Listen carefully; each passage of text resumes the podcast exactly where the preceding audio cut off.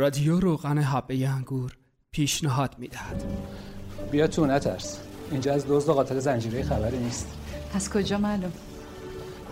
راست میگی. معلوم هم نیست. محتاب کرامتی مهدی احمدی آزاده سمدی ارغوان فیلم امید برکتار و کیوان علی محمدی. از شش آبان در سینماهای تهران و سراسر کشور. شب یک شب دو. بهمن فرسی بخش هفتم. آتولیه دو اتاق و نیمی با دیوارهای کرباس و کف زیلو. روی هم جای خفه است همیشه بوی نامی دهد. یک پنجره نزدیک سقف رو به پیاده روی کوچه هست که مصطفی هیچ وقت بازش نمی کند. در جنوب هم پنجره دیگری هست که نه نور و نه هوای معنیداری می تواند به آتولیه تعارف کند. خلاصه چهار دیواری گند تاریکی است که به هر حال دنج است. صدای دخول کلید من در سوراخ کلید در آتولیه و بعد ورود شخص شخیص بنده و بعد ناآشنایی های لحظه های نخست روبرو شدن با یک موجود جدید دیگر و چند لحظه بی حرف ماندن جمع و چند لحظه عوض شدن صحبت و پاره شدن رشته کلام همه این عوالم و احوالات خیلی زود میگذرد تو کنج اتاق نشسته ای خانی صندوقدار فروشگاه پدرت و مصطفی از دو طرف تو را ساندویچ کردند. حالا من هم در زاویه دیگر اتاق درست روبروی تو به زمین ولو شدم و پاهایم را دراز کردم. حالا من می‌دانم که تو از لندن میایی طراحی لباس و آرایش خانده ای ظاهرا هنوز تمام نکرده ای سه هفته است در خاک پاک میهن هستی. بناست برگردی. دلت می‌خواست با هنرمندان میهن گرامی آشنا بشوی. خانی با هنرمندان که من و حافظ و مصطفی باشیم رفت و آمد دارد. و حالا تو را آورده است پیش مصطفی.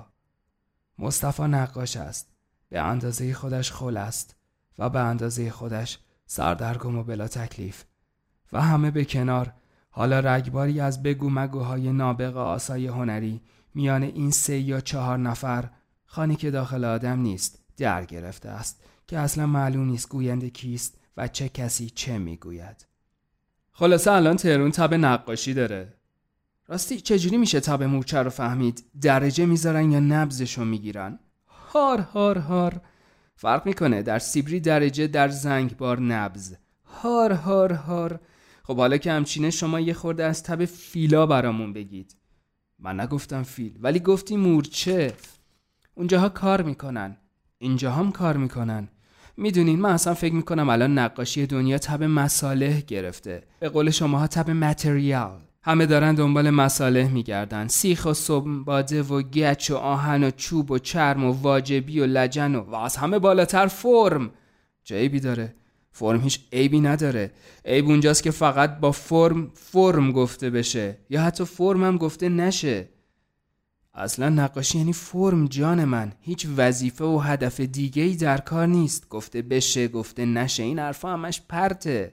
تو خودت چی داری بگی؟ چی می‌خوای بگی؟ ببخشینا آدمیزاد باید اول چیزی واسه گفتن داشته باشه تا بعد برسیم به اینکه چه جوری داره میگه یا اصلا می‌تونه بگه. اصلا که گفته نقاش باید گفتنی داشته باشه؟ براوو براوو نقاش باید کشیدنی داشته باشه. فکر می‌کنم دیگه وقتشه که هنر هر نوع هنری از شر این گفتن گفتن گفتن از شر این حرف داشتن خلاص بشه. اصلا کی این دستورا رو برای هنر غالب زده؟ لابد سیاست. بله اخلاق و بیشتر از همه سیاست. سیاست اگه خیلی توانایی داره بیاد اول محصولاتی رو که از تو قالبای خودش در اومده ارزیابی کنه. ولی می‌دونین چیه؟ چرا موندی؟ چرا تردید داری؟ نعره بزن. دارم فکر می‌کنم نقاشی انگار دیگه کشیدنی هم ته بساتش نمونده.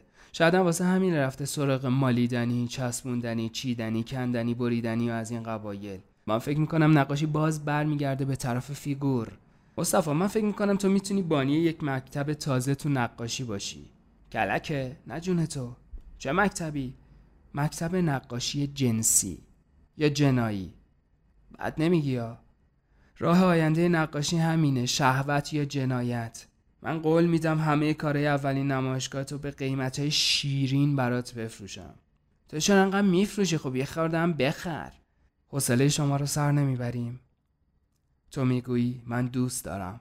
فکر نمی کردم اینجا انقدر زندگی وجود داشته باشه. منم دوست دارم. شما چه ماهی به دنیا آمدین؟ چرا می‌پرسین؟ همینجوری بی خودی براتون فرق می‌کنه؟ آ نه شما خودتون چه ماهی به دنیا آمدین؟ مهر وسط مهر واسه همینه که انقدر عاشقم من گلدان را بر می دارم و از پنجره به کوچه پرت می کنم. در خانه شیرین هستیم.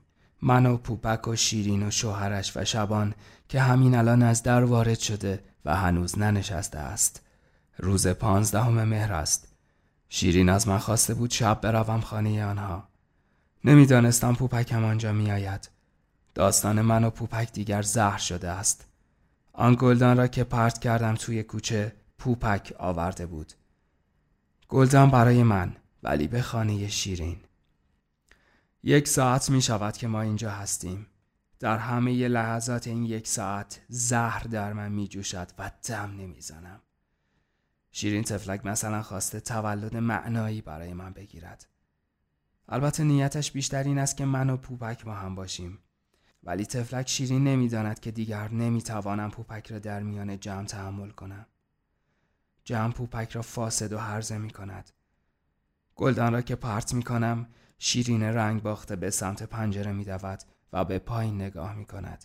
خوشبختانه آبری از کوچه نمی گذشته است. شیرین رامق باخته سر پایش عقب گرد می کند و به من خیره می ماند. من برپا می جهم و با خشم فریاد می زنم دیگه تموم شد. من خیلی متشکرم شیرین ولی خیلی متاسفم. دیگه اصلا نمی‌خوام بدونم چه ماهی به دنیا اومدم. داریم خداحافظی می‌کنیم. من در فرصت کوچکی بیان که بخواهم خانی و مصطفی نشنوند به تو می‌گویم. باز شما رو ببینیم. واقعیت است. تو به دل من نشسته ای و تو آهسته می‌گویی. من ماه به همم به دنیا اومدم. اما برخلاف دخترهای دیگه هیچ علاقه ای به ستاره شناسی ندارم. خیلی ممنونم. ولی شما نگفتیم برای چی می‌خواستیم ماه تولد منو بدونین. من میخندم و می‌گویم درست یادم نیست. شاید برای اینکه صحبت درباره آب و هوا دیگه کهنه شده. تو و خانی می‌روید. من و مصطفی میمانیم. مصطفی عقیده دارد که تو شلی. ولی البته مانند بقیه دخترهای فرنگ دیده مخصوصا آن دسته که از کنار مدرسه های هنری فرنگستون گذاشتند پاچه ورمالیده نیستی.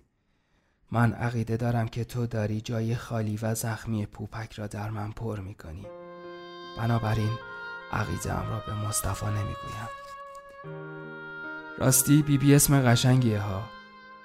مصطفی قاه قاه می خندد و می گوید آره اسم خوبیه اما نمی‌دونم واضح یا نه. و بعد با کف دستش شرقی می‌زند به پهلوی گردنش.